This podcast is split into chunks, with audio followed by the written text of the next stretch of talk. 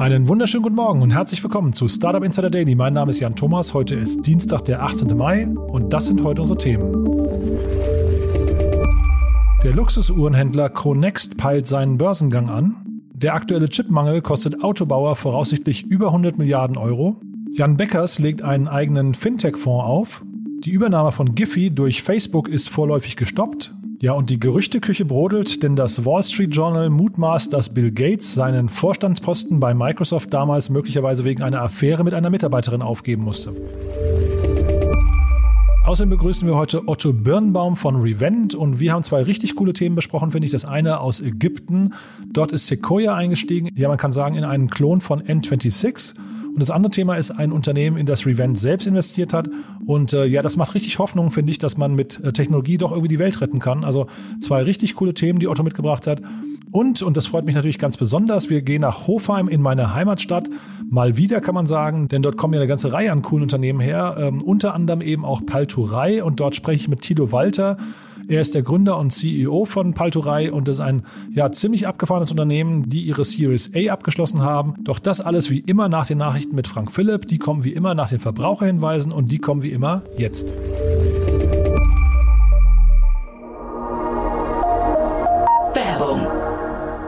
Na, ärgerst du dich schon wieder mit deiner Software rum? Dann habe ich was für dich. OMR Reviews, die Plattform für qualitative Softwarevergleiche. Hier findest du über 6000 verifizierte Erfahrungsberichte, transparent die Vor- und Nachteile der einzelnen Anbieter vergleichen und deine gewünschte Software aus über 500 Tools in mehr als 30 Kategorien aussuchen. Gehe auf omr.com/reviews, der Bewertungsplattform für B2B Software und Tools.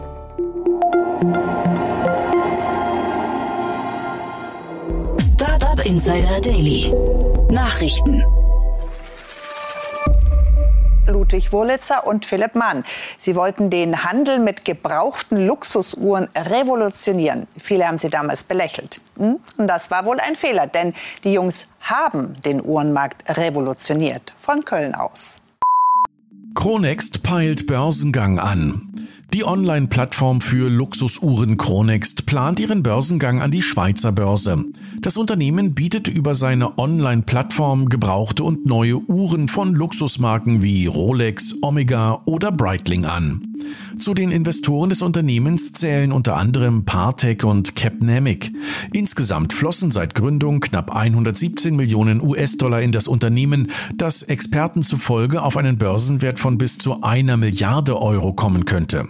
Nach aktuellem Stand soll der IPO im September stattfinden, könnte aber bei günstigen Marktbedingungen auf Juli vorgezogen werden. Chronext erwirtschaftete 2020 einen Umsatz von über 100 Millionen Euro. Jan Beckers legt eigenen Fintech-Fonds auf. Der umtriebige Seriengründer Jan Beckers startet seinen zweiten Fonds. Bereits vor zwei Jahren hatte der Berliner Unternehmer mit Global Internet Leaders einen ersten Anlagefonds mit Fokus auf Internetfirmen. Dieser hat nach eigenen Angaben bislang eine Rendite von rund 379 Prozent erzielt. Jetzt folgt mit Global Fintech Leaders ein weiterer Fonds, der sich auf aussichtsreiche Startups in der Finanz- und Versicherungsbranche konzentriert, also beispielsweise Smartphone-Banken, Kreditplattformen oder Kryptobörsen. Die Corona-Pandemie ist ein Treiber für den Sektor, so Beckers gegenüber dem Branchenmagazin Finance Forward. Doch nur mit solch hoher Präzision und Qualität in der Fertigung, vom Silizium-Rohling über den Reinraum bis hin zur Qualitätskontrolle, können diese wichtigen Bauelemente entstehen, die unser tägliches Leben so umfangreich beeinflussen. Chipmangel kostet Autobauer Milliarden Euro. Die seit Monaten anhaltenden Lieferschwierigkeiten für Computerchips in der Autobranche spitzen sich zu. Einer neuen Studie der Beratungsfirma Alex Partners zufolge werden aufgrund des Chipmangels in diesem Jahr weltweit rund 3,9 Millionen Fahrzeuge weniger produziert als geplant. So erklärte Carlos Tavares, CEO der nun fusionierten Autobauer Fiat Chrysler und PSA, dass die Autobranchen hart und stark betroffen seien und es mit zunehmender Dauer der Krise schwer würde, das gegenwärtige Geschäftsmodell der Branche beizubehalten. Laut Alex Partners könnte der Wert der nicht produzierten Fahrzeuge in diesem Jahr auf rund 110 Milliarden US-Dollar steigen. Dieser Wert läge dann fast doppelt so hoch wie von der Unternehmensberatung noch Ende Januar geschätzt. Enjoy the best of times. Time with children. My Toys. MyToys.de knackt erstmals 500 Millionen Euro Umsatzmarke. Die Otto-Tochter MyToys hat im abgelaufenen Geschäftsjahr erstmals die halbe Milliarden Euro Umsatzmarke durchbrochen. Zählt man die Umsätze der MyToys-Töchter Limango, Mirapodo und Yomonda hinzu, konnte die MyToys Group die Umsätze um 24 Prozent auf insgesamt 894 Millionen Euro steigern. Im Geschäftsjahr 2021-22 wolle der nach eigenen Angaben führende Online-Händler für Family Shopping in Deutschland verstärkt in die Marke und die technologische Plattform investieren, so Chief Financial Officer Tobias Nieber. A Microsoft spokesman said Microsoft received a concern in the latter half of 2019 that Bill Gates sought to initiate an intimate relationship with a company employee in the year 2000. A committee of the board reviewed the concern, aided by an outside law firm, to conduct a thorough investigation. Throughout the investigation, Microsoft provided extensive support to the employee who raised the concern. A spokesperson for Bill Gates did clarify there was an affair, but that it didn't contribute to him stepping down from the board. Hat sich Bill Gates wegen einer Affäre aus dem Microsoft-Vorstand verabschiedet? Der Microsoft-Gründer wird möglicherweise von seiner Vergangenheit eingeholt. Einem neuen Bericht des Wall Street Journals zufolge habe der Microsoft-Vorstand im Jahr 2019 eine Anwaltskanzlei beauftragt, Vorwürfe wegen einer sexuellen Beziehung zwischen dem verheirateten Gates und einer Ingenieurin von Microsoft prüfen zu lassen. Die Microsoft-Angestellte hatte in einem Brief von der mehrjährigen Verbindung geschrieben und darum gebeten, das Schreiben ebenfalls Ehefrau Melinda French Gates zugänglich zu machen. Die vermeintlichen Vorfälle datieren auf das Jahr 2000. Gates hatte damals seinen Direktorenposten aufgegeben. Inwieweit ein direkter Zusammenhang zu den Vorwürfen besteht, ist derzeit reine Spekulation. Laut New York Times habe Gates generell einen Ruf wegen fragwürdigen Verhaltens im Arbeitsumfeld genossen, da er sich mehrfach Frauen angenähert habe, die für ihn bei Microsoft oder der Bill und Melinda Gates Stiftung gearbeitet hätten. Bill Gates hat unterdessen über seinen Sprecher Stellung bezogen. Der Rücktritt habe keineswegs im Zusammenhang mit einer Affäre gestanden, vielmehr habe er mehr Zeit für seine philanthropischen Projekte gewinnen wollen. I think Facebook has just made their most brilliant acquisition since Instagram and WhatsApp. They just bought a company called Giphy, which is the market leader in GIFs, for about 400 million US dollars. And while that doesn't sound all that crazy at first, I actually think it is the perfect Trojan horse that lets them infiltrate almost all of their competitors at once, and the one that lets them track you even in places where they couldn't track you before. Übernahme von Giphy durch Facebook gestoppt. Der geplante Zusammenschluss von Facebook und Giphy droht zu scheitern.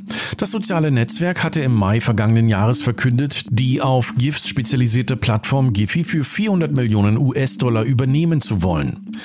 Britische Politiker hatten daraufhin kartellrechtliche Bedenken angemeldet, weshalb die britische Wettbewerbsbehörde CMA im Juni letzten Jahres eine Initial Enforcement Order EAO verhängte. Dieser zufolge wird der Zusammenschluss der beiden Unternehmen so lange verhindert, bis die Untersuchungen der CMA abgeschlossen sind. Ein Antrag seitens Facebooks auf eine teilweise Aufhebung der EAO wurde erstmals im November 2020 abgelehnt. Jetzt wurde auch der zweite Antrag abgelehnt, weshalb die EAO nun weiter bestehen bleibt. Dies liege nach Angaben der CMA jedoch vor allem an der mangelnden Kooperation Facebooks, das sich während der Untersuchungen nicht kooperativ zeigte. Eine Berufung gegen den Beschluss ist damit nicht mehr möglich. Die CMA ließ jedoch verlautbaren, dass man sich auf die weitere Zusammenarbeit mit den Unternehmen freue, während man zeitgleich die Untersuchung weiter vorantreibe. Clubhouse endlich auch für Android. Nachdem Clubhouse bisher nur auf iPhones verfügbar war, startet das Unternehmen wie bereits angekündigt mit dem Rollout der Beta-Version für Android-Geräte. In einem Tweet veröffentlichte das Unternehmen nun auch die Reihenfolge, nach der die App zum Download bereitgestellt werden soll. Demzufolge wird die Clubhouse Android-Version am kommenden Freitagabend weltweit zur Verfügung gestellt, nachdem sie gestern bereits in Japan, Brasilien und Russland verfügbar war. Für den Download der Beta-Version müssen sich Android-Nutzer allerdings vorab registrieren. Personalisierte Werbung ist der Mehrheit zu persönlich. In einer neuen Studie des Rechercheinstituts YouGov im Auftrag der Menschenrechtsorganisation Global Witness wurden 2000 Menschen in Frankreich und Deutschland über ihre Einstellung zu personalisierter Werbung befragt. Dabei wurde herausgefunden, dass sich 57 Prozent der Befragten keine personalisierten Anzeigen in den sozialen Netzwerken wünschen. Auch gehe vielen der Nutzer die für die Werbezwecke zugrunde liegenden Informationen zu weit. So lehnten es über 80 Prozent der Befragten ab, Informationen über ihr Einkommen, ihre Gesundheit, ihr Wahlverhalten, ihre sexuelle Orientierung oder ihre Religion zu teilen. Zeitgleich wünschten sich 74 Prozent der Nutzer, mehr Kontrolle über ihre Daten zu erhalten. After non face to face meetings became the new normal amid the prolonged COVID 19 pandemic, North Korea began to actively use a video conferencing platform. A U.S. monitoring website, 38 North, introduced a North locally developed video conferencing system called Nagwon, which means paradise in English. Developed at Kim Il-sung University in 2012, Nagwon wasn't frequently used nor mentioned in the news until 2020 when it became the main platform for government offices, organizations, and enterprises to communicate during the pandemic. Nagwon had been reportedly used at least twice for meetings presided over by the country's leader Kim Jong-un. Meanwhile, a UN Security Council panel has recently approved temporary sanctions exemptions for the Singapore Red Cross to provide North Korea with test kits and other preventive equipment against COVID-19. Nordkorea entwickelt eigene Videochat-Software. Von dem nahezu vollständig isolierten Staat Nordkorea dringt bekanntlich wenig an die Öffentlichkeit. Umso mehr verwundert die Meldung des The Korea Herald, dass man in Nordkorea statt Zoom, Skype oder Microsoft Teams auf die eigene Videochat-Plattform Rakwon setze. In einer staatlichen Presseaussendung hieß es dazu, immer mehr Organisationen und Büros werden fähig sein, sich zu verbinden und von videobasierten Systemen wie Rakwon und den nationalen Telemedizin- und Teleunterrichtsnetzwerken zu profitieren. Rakwon, das koreanische Wort für Paradies, wurde bereits vor zehn Jahren an der Kim Il-sung-Universität entwickelt und ist für Nutzer außerhalb des Landes nicht verfügbar. Und das waren die Startup Insider Nachrichten von Dienstag, dem 18. Mai. Und jetzt zurück zu Jan Thomas.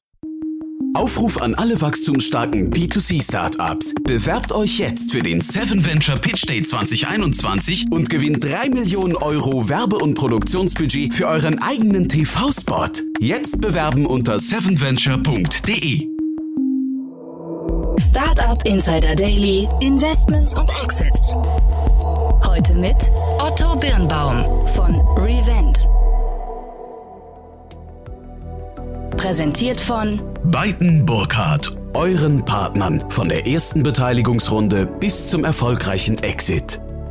Also, total cool. Otto Birnbaum ist wieder hier. Ich freue mich wieder, dass du da bist. Hallo Otto, wie geht's dir? Sehr gut. Hallo Jan, es freut mich, dass ich da sein darf. Ja, wie immer schon wieder zwei Wochen rum, die Zeit fliegt, aber ja, also zum einen so ist es halt und du hast aber wieder was Cooles mitgebracht, ne? Ja, zwei Themen und zweimal äh, und zwar einmal Silvera ähm, aus London, äh, die sind im Klimatech-Bereich und einmal Telda, die sind im ähm, äh, Fintech-Bereich und vor allem im Unbanking-Bereich, also Financial Inclusion.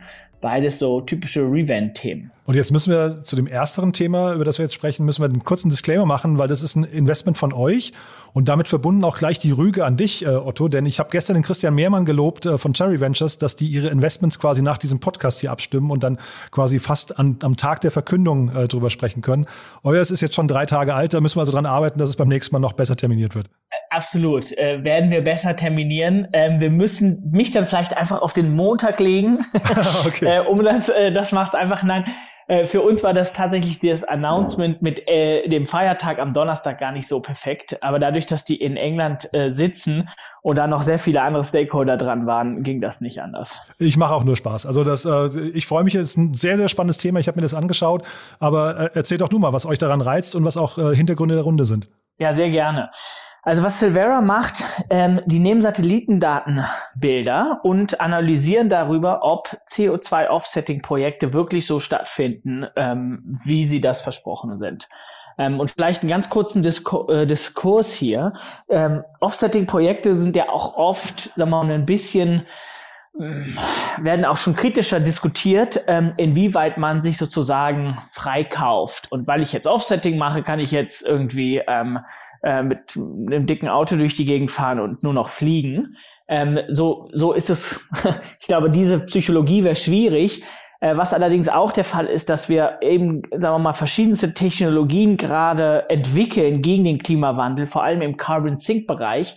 Aber das ist alles noch in den Kinderschuhen, so und braucht hoffentlich geht es hoffentlich schneller als geplant aber es ist halt noch nicht da. Und solange das noch nicht da ist, ist diese Offsetting-Themen, wo wir sagen, das Natural-Based Offsets, also vor allem Moore und, und Wälder, ist das einfach etwas, woran wir uns klammern müssen, ähm, weil das funktioniert. Ähm, und äh, das heißt, das ist nicht die, der einzige Teil dieser Lösung und das alleine wäre niemals genug, aber es ist auf jeden Fall extrem hilfreich, das jetzt zu nehmen und da nochmal signifikant zu investieren, um zumindest sagen wir mal, diesen Klimawandel leichter zu, ja, die Beschleunigung runterzunehmen, um dann andere Technologien zu entwickeln. Das ist wahrscheinlich erstmal ein sehr steuerbarer Faktor, ne, den man hier an der Hand hat, oder? Absolut. Es ist steuerbar, ähm, es ist messbar. Ähm, und es ist vor allem available, es ist einfach verfügbar. Ähm, das ist, glaube ich, das Wichtigste. Und du hast eben angesprochen, hatte ich ja auch mal auf meiner Liste stehen, dieses Thema Ablasshandel und dann vielleicht eben auch ein Privileg für Reiche. Das soll es ja perspektivisch auf keinen Fall werden, ne? Nein, überhaupt nicht. Also es geht eigentlich um zwei Punkte hier. Der erste Punkt ist, aktuell ist auch in diesem Offsetting-Bereich sehr viel Intransparenz ähm, im Markt und es gibt extreme Unterschiede zwischen den Qualitäts der Offsets. Weil das liegt daran, wie sieht eigentlich äh, die Biodiversity aus, äh, wie sieht der Boden aus, wie vielfältig sind die, die Bäume, um das CO2 zu binden und so weiter und so fort. Das heißt, so, Offset ist nicht gleich Offset. Ähm, und was Silvera macht, die bringen in der ersten äh, Instanz erstmal eine Transparenz in die Qualität der Offsets. Und das ist extrem wichtig, weil viele Firmen auch denken, sie würden ihren Fußabdruck offsetten, was sie aber in der Realität gar nicht tun. Aber man kann diese Projekte gar nicht so einfach ähm, überprüfen, weil das sind Wälder in Asien oder Südamerika ähm, und da gibt es auch mal Feuer oder eine Flut und so weiter und so fort. Insoweit ähm, geht es im ersten Schritt erstmal daran, überhaupt eine Transparenz zu bekommen, wie effizient ist das. Und wenn diese Transparenz da ist, dann soll das Ganze ein Vertrauen in den Markt bringen, ähm, um dann wiederum signifikantes Investment in den Markt zu bringen. Weil es gibt halt doch immer mehr Firmen wie ähm, einen, einen Amazon, einen Shell, einen BP, die sagen, wir wollen Net Zero gehen bei 2030 ähm, und das heißt, faktisch signifikantes Geld in den Offsetting-Markt auch zu investieren, weil so schnell geht's eben nicht. Äh, und dass man das da zumindest in die richtigen Projekte investiert, ähm, das, dafür sorgt Silvera. Also finde ich einen super smarten Ansatz und auch total relevant, finde ich. Also gerade das Thema Vertrauen in diesem Segment ist, glaube ich, mega wichtig. Trotzdem nochmal zum Geschäftsmodell. Also wer zahlt dafür? Ist das hinterher, hat man sich das äh, vorzustellen wie so eine Art Siegel, also approved by Silvera hinterher? Und was vielleicht auch sind die Konsequenzen, die es, wenn jetzt Silvera aufdecken würde, dass nach, ich weiß nicht, drei, vier, fünf Jahren das Offset-Projekt äh, nicht an den Punkt gelangt ist, wie es eigentlich äh, ursprünglich versprochen oder geplant wurde? Was passiert dann? Also vielleicht zwei, zwei Aspekte hier. Silvera hat als Ziel eine Art Ratingagentur zu werden, wie ein Standard Poor's oder ein Moody's, die als Externe dazukommen und schauen, wie gut sind die Offsetting-Projekte. Ähm, und da ist wichtig, dass Zahlen tun die Leute, die das die nicht geratet werden, sondern die das Rating haben wollen. Also ich sag mal zu das Amazon zum Beispiel, die sagen, wir wollen 100 Millionen in Offsetting-Projekte investieren und wir sind bereit, für die, die Ratingagentur ein Geld zu zahlen, damit die schauen, dass die Offsettings, in die wir investieren, auch wirklich das halten, was sie versprechen. Die Leute, aktuell ist es so, dass teilweise die Broker oder die Offset, die Leute, die die Offset-Projekte selber betreiben, das Rating selber machen. Nur da gibt's offensichtlich einen Zielkonflikt. Weil wenn ich selber mein Rating mache, wie gut ich bin, dann bin ich natürlich wunderbar. Ähm, so, und das heißt, zwei Punkte. Es geht wirklich darum, eine externe Ratingagentur zu äh, etablieren und die Ratingagentur von der äh, Seite der Partei bezahlen zu lassen, die kein Interesse daran hat, das zu gamen.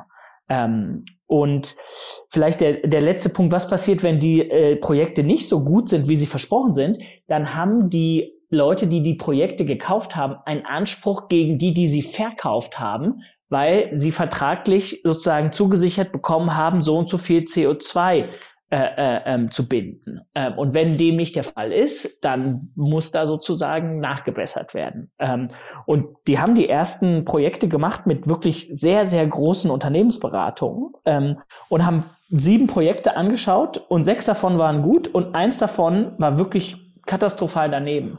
Und da musste signifikant nachgebessert werden von dem Broker, der die äh, Projekte verkauft hat, äh, um, äh, um das zu erreichen, damit wirklich der Fußabdruck ab, abgedeckt werden konnte. Jetzt hat hier im Rahmen einer Pre-Seed-Runde, nee, Entschuldigung, einer Seed-Runde hat ähm, Index Ventures investiert, 5,8 Millionen in Summe wurden investiert. Jetzt frage ich mich wieder bei so einem Projekt, das habe ich auch gestern mit Christian Mehrmann besprochen, äh, wie kann man denn bei so etwas überhaupt die Marktgröße definieren? Ja, das ist sehr gut. Das ist eine sehr gute Frage. Ich glaube, da geht es auch wieder darum, was ist der Markt, die Marktgröße heute und was ist die Marktgröße in den nächsten fünf bis zehn Jahren. Ähm, und wir gehen davon aus, dass der Markt um das 15-fache wächst in den nächsten zehn Jahren. Also signifikant.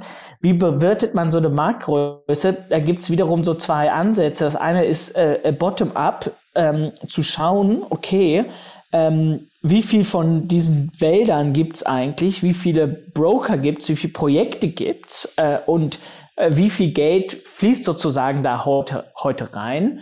Ähm, und dann kann man sagen, okay, top-down, wie viele Unternehmen gibt es irgendwie ähm, grob, die die sagen, sie wollen ähm, ihren CO2-Fußabdruck offsetten. Das heißt, wie viel CO2 muss sozusagen ähm, gebunden werden und wie viel Projekte bräuchte ich dann dafür? Und das ist daran, worauf wir uns sozusagen gestürzt haben, zu sagen, okay, es gibt vielleicht heute noch gar nicht genug Wälder und Moore, die man da, dafür nutzen kann. Aber das ist ja eben der Sinn, warum wir in Severa investiert haben, um äh, äh, um mehr von diesen äh, Welten zu kreieren, äh, um eben diesen, ja, mehr CO2 aus der Atmosphäre rauszunehmen in Zukunft. Nee, finde ich super. Und äh, ich habe gerade mich versprochen, ne? ich hatte gesagt Pre-Seed, weil ich eigentlich sagen wollte, ihr seid ja schon seit der ersten Runde dabei, ne? Genau, wir sind schon im letzten Jahr haben wir investiert. Ähm, wir hatten intern tatsächlich auch mit ein paar anderen größeren befreundeten VCs die Diskussion, wie groß der Markt ist.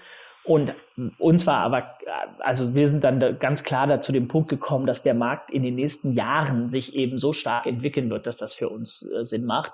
Und uns freut sehr, ähm, dass ein Investor wie Index ja doch ähm, recht prominent sind, ähm, auch für, für Investments, die sagen wir mal sehr groß werden können, das auch so sehen wie wir, weil es gibt schon so eine gewisse ja, Bestätigung, dass unsere Investmentthese hier ja zumindest von anderen Investoren auch geteilt wird. Ich finde es wirklich ein tolles Thema, äh, Otto, auch wenn ich natürlich nicht tief drin stecke, aber dieses Gefühl, dass Technologie dazu verwendet wird, um irgendwie, ja, ich weiß nicht, den Klimawandel aufzuhalten oder vielleicht umzukehren, das finde ich ist eine, eine sehr, sehr, sehr, sehr schöne Mission. Passt ja dann auch dementsprechend wunderbar zu euch eigentlich, ne? Absolut, genau. Das ist genau unsere These zu sagen, ähm, wo kann Technologie dem, dem Planeten helfen oder eben uns als Gesellschaft helfen und, und hier, das ist ein Paradebeispiel dafür. Und dann äh, gehen wir nochmal zum nächsten Thema schnell, Stichwort große Namen, weil jetzt hatten wir hier eben Index Ventures und wir haben aber noch was gesehen von Sequoia, wo wir beide eben uns die Augen gerieben haben, ne? Ja, genau.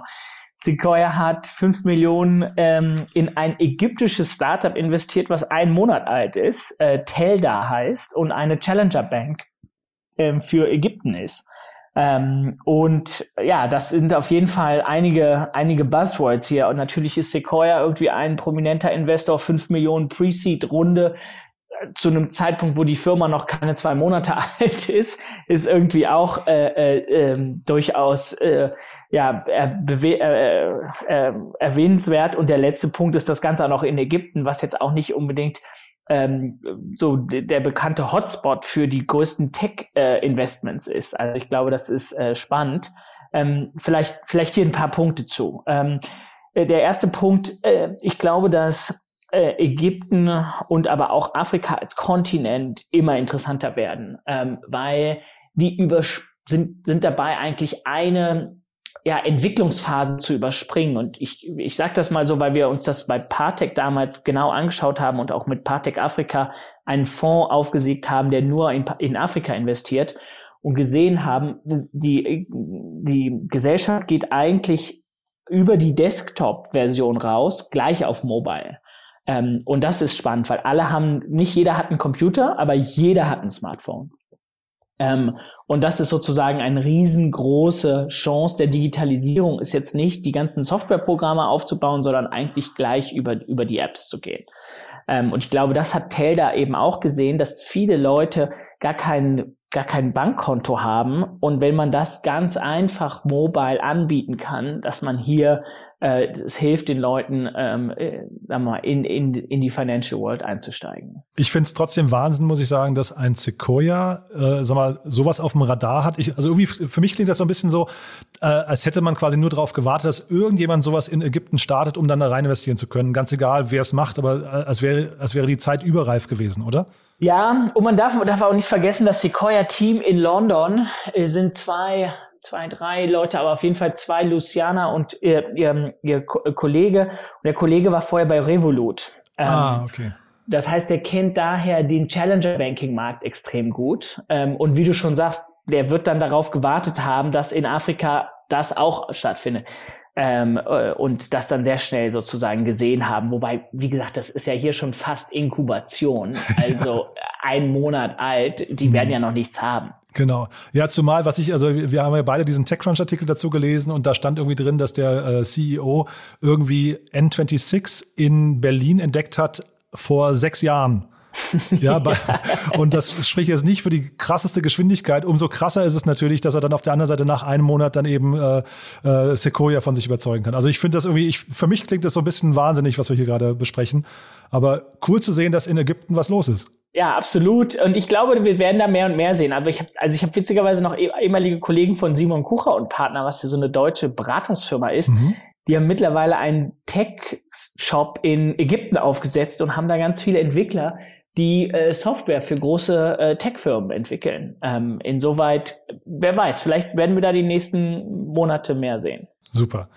Cool, Otto. Du dann, also war ein schöner Ritt, finde ich, durch zwei sehr unterschiedliche Themen. Äh, Glückwunsch nochmal zu eurem Thema. Wie gesagt, es freut mich wirklich sehr, was ihr da äh, anschiebt mit Silvera. Und äh, drücke ich die Daumen dafür, aber nichtsdestotrotz auch das Gleiche eben für Telda in Ägypten. Klingt auch super. Absolut. Ja, es sind gute, gute Zeiten hier. Cool. Otto, vielen Dank und dann bis zum nächsten Mal, ja? Vielen Dank dir, Jan. Bis dann.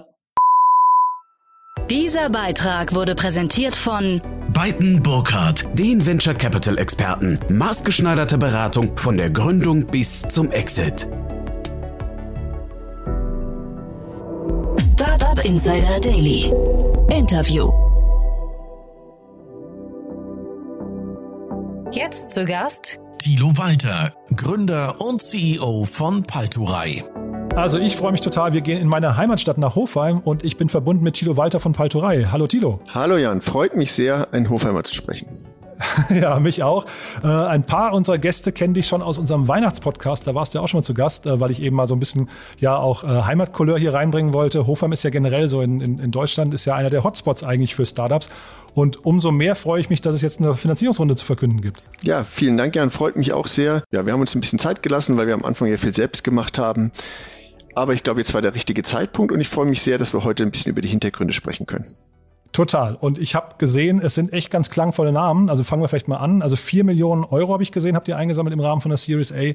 Und äh, der Name, über den ich am meisten gestolpert bin, also wir können über die anderen Investoren auch gleich noch sprechen, aber Future Industry Ventures, ähm, da habe ich, wenn ich es richtig gesehen habe, äh, entdeckt, dass da auch die Softbank mit drin steckt. Genau, das ist richtig. Also Future Industry Ventures ist ein Fonds, der in zukünftige Geschäftsmodelle investieren will, viel auch industrienah, also Industrie 4.0, aber auch wenn es um die Vernetzung von ähm, Geschäftspartnern und Entitäten geht und genau da kommen wir ins Spiel. Und Genau, Softbank steckt ja dahinter, ist einer der Geldgeber, ist ein offener Fonds, da werden auch noch andere hinzukommen. Und ich freue mich sehr, dass wir Future Industry Ventures gewinnen konnten. A, weil die natürlich ein ganz tolles Management haben mit dem Philipp von Hagen und B, weil die für uns auch für die internationale Expansion, glaube ich, ein sehr, sehr guter Partner sein werden. Und wenn ich es richtig verstehe, ist der vom Konstrukt her, der ist gemanagt von Redstone und die sind, glaube ich, auch bei dem anderen Fonds mit beteiligt, der bei euch eingestiegen ist, nämlich VR Ventures, ne? Genau, das ist richtig und das ist auch gut für uns. Also Redstone ist ein, ist ja Manager mehrere Fonds, unter anderem Future Industry Ventures und den VR Ventures. Ähm, VR Ventures steht für die Volks- und Raiffeisenbanken, also ein Fonds, bei dem eine Handvoll deutscher Volksbanken investiert haben. Und das passt eben auch sehr, sehr gut zu uns, weil Banken nun mal eine sehr starke Zielgruppe und Kundengruppe bei uns sind. Und ich glaube, da wird uns das sehr, sehr helfen, gerade in die genossenschaftlichen Institute noch besser Fuß zu fassen. Insofern ist es für uns genau der richtige Mix aus, hier ganz operativ das Geschäft jetzt forcieren und B, auch noch Hilfe für die Internationalisierung zu bekommen. Mhm, genau, über, über die Mittelverwendung sprechen wir auch gleich noch, aber ich, ich muss jetzt mal hängen bleiben bei einem Begriff, äh, der euch beschreibt, nämlich eine Graph Intelligence Plattform. Das habe ich jetzt, glaube ich, also zumindest bei deutschen Startups entweder lange nicht gelesen oder noch gar nicht. Was ist denn das genau? Ja, also eigentlich ist es ganz einfach. Alle Unternehmen haben ihre Kunden in irgendwelchen CRM oder ERP-Systemen gespeichert und kennen die Zusammenhänge nicht. Und wir haben jetzt eine Plattform entwickelt, in der die Unternehmen ihre Kundendaten reinladen und dann die gesamten Zusammenhänge zwischen den Kunden, Lieferanten ähm, transparent machen können und über unser KI-Framework auswerten können. Also das ist im Prinzip eine, eine ganz neuartige Plattform für Unternehmen, um mehr aus ihren eigenen Kundendaten und Lieferantendaten rausholen zu können. Und das kommen wir vielleicht gleich noch drauf, nutzen die unsere Kunden in ganz unterschiedlichsten Anwendungsfällen. Ja, genau. Also können wir direkt die Brücke zu schlagen, denn ich habe hier gesehen, Fraud Detection ist zum Beispiel ein Thema oder auch Sales. Es klingt eigentlich so, als baut ihr da so ein, ja, ich weiß nicht, so ein Add-on-Layer für Vertriebsmannschaften, ne? Ja, im Prinzip ist es schon so. Also Sales ist, glaube ich, ja ganz wichtig, wenn man mal überlegt, du hast ja schon eingeleitet, guck mal, ich freue mich in Hofheimer. Also wenn man jemanden kennt, der einem irgendwo helf helfen kann, dann nimmt man sowas gerne in Kauf oder nimmt man es gerne an. Und das machen eigentlich alle. Aber komisch ist, dass Unternehmen sowas ja nicht systematisch machen. Also dass Unternehmen nicht systematisch ihr eigenes Netzwerk, das Netzwerk ihrer Kunden analysieren, um zu sehen, wer kann ihnen den zielführenden Kontakt herstellen. Und das ist zum Beispiel eine Funktion, die unsere Plattform automatisiert erledigen kann, ähm, genau vorzuschlagen, welcher bestehende Kontakt den richtig, die richtige Brücke schlägt. Und das macht den Vertrieb natürlich sehr effizient. Und klar, wenn ich natürlich Netzwerke analysiere, ist das der positive Fall. Der negative Fall ist, ich habe jetzt in meinem Kundenbestand oder bei meinen Lieferanten ein, zwei, die sehr auffällig sind, ich sag mal schlimme Finger, äh, welche, welche, welche nennen wir sie mal Betrüger oder Trouble Spots. Und dann ist ja die Frage, wenn ich bei denen Probleme habe, bei welchen anderen passe ich denn auf oder von welchen potenziellen Kunden lasse ich lieber die Finger weg? Also ich glaube, das ist im Prinzip die Negativseite des gleichen ähm, Algorithmus. Und auch das ist gerade in der Versicherungsbranche im Underwriting ein, ein ganz, ganz wichtiger Punkt. Das erklärt jetzt vielleicht auch so ein bisschen die Mittelverwendung, die ihr hier aufgeführt habt in der Pressemeldung, nämlich Integration in SAP und Salesforce, ne? Genau. Also wenn man sich überlegt, wo Unternehmen diese Daten über ihre Kunden und Lieferanten speichern, dann ist natürlich im Vertrieb Salesforce die Nummer eins und es ist ganz wichtig, dass man dort präsent ist, dass der, der, der Salesforce-Nutzer bei, bei der täglichen Arbeit sofort Hilfe bekommt, wie er besser an die Leads rankommt. Und im gleichen Zuge ist SAP bei ERP-Systemen natürlich der Marktführer und dort nutzt man das Business Partner Modul und es ist ja eigentlich skurril, dass bei solchen großen Anbietern wie SAP oder Salesforce man immer noch faktisch digitale Karteikarten in, in, in der Software hält und die Zusammenhänge nicht kennt.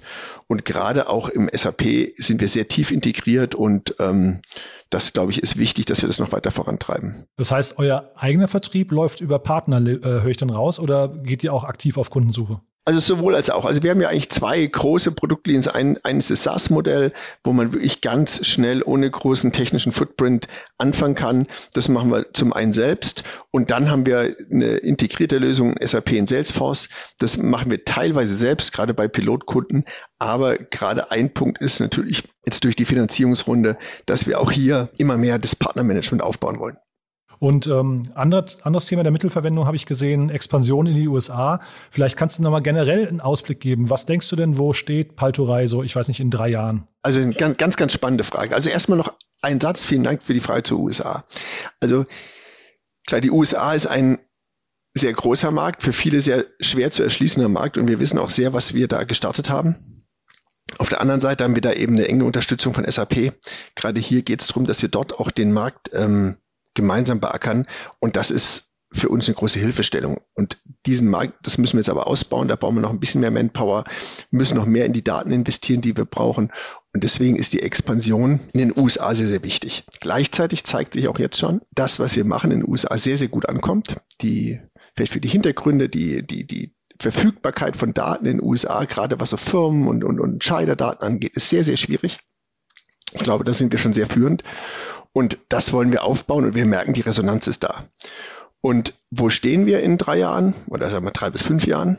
Also wir wollen eigentlich was etablieren. Wir wollen das Denken in Netzwerken etablieren, dass alle Firmen jeden Kunden, jeden Lieferanten nicht mehr nur als einzelnen Kunden betrachtet, sondern zusätzlich auch noch als Teil eines Netzwerks, der neue Kontakte machen kann, der andere Kunden beeinflussen kann. Und das wird in unserer unserer Meinung nach in den nächsten fünf bis zehn Jahren weltweit zum Standard werden, dass man im Rahmen einer intelligenten Firma die Kontakte kennen will.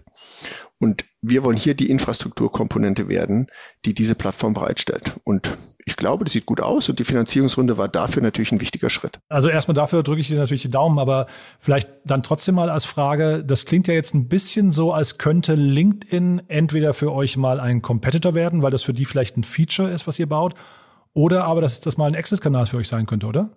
Ja, Wettbewerber, das werden wir oft gefragt. Also wir sehen LinkedIn nicht ganz direkt als Wettbewerber. Link, vielleicht LinkedIn ist ja super und wir nutzen LinkedIn auch gerne. Ähm, aber LinkedIn ist halt das Netzwerk in der Regel einer Privatperson, die dort Kontakte pflegt und das auch netterweise beruflich nutzt. Aber wenn der Mitarbeiter wechselt, ist das Netzwerk auch weg. Aber jede Firma, wenn man sich irgendeine Bank vorstellt, die tausende von Unternehmens- und Privatkunden hat, die hat ja ein riesiges Netzwerk. Die hat die Firmen, die kennt die Entscheider, die kennen wiederum Leute und um dieses Netzwerk geht's.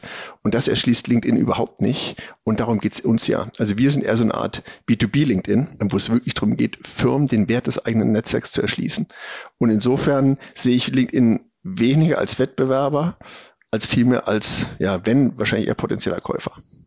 Okay, also gibt Schlimmeres, glaube ich. Von daher, also dann drücke ich dafür mal die Daumen. Aber vielleicht ist der, das klingt ja auch so ein bisschen raus, äh, dass auch ein Salesforce oder ein äh, SAP oder so ein potenzieller Exit-Kanal äh, Kanal für euch sein könnte, ne? Ja, ehrlicherweise, wir denken noch gar nicht so sehr nur über Exit-Kanäle nach. Wir wollen jetzt erstmal. ich habe es befürchtet, dass du das sagst. Ja, nein, ganz ehrlich, wir wollen jetzt, wir haben basteln seit Jahren daran, diese Plattform zu bauen und sind da jetzt sehr weit vorangekommen und können bei immer mehr großen Kunden zeigen, dass es auch wirklich funktioniert.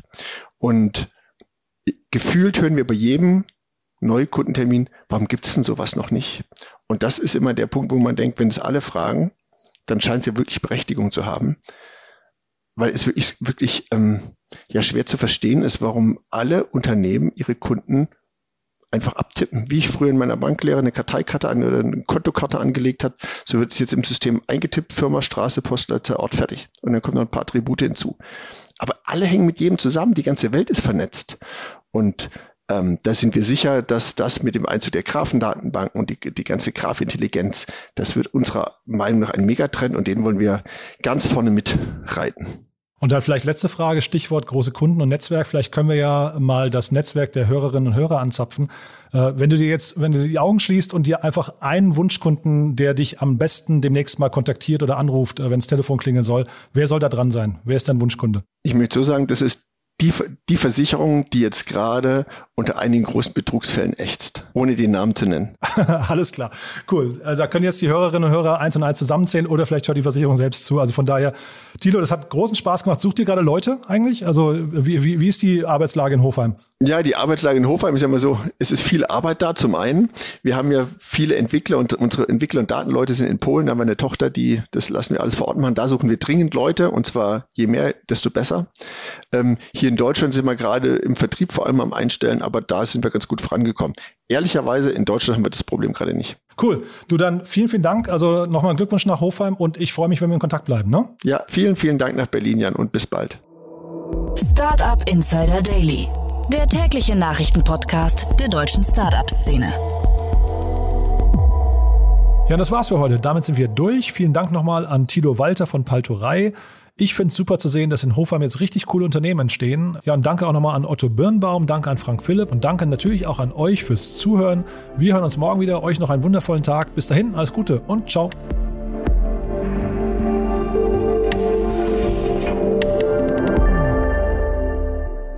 Diese Folge wurde präsentiert von OMR Reviews, die Plattform für qualitative Softwarevergleiche. Probiert es aus auf omr.com/reviews.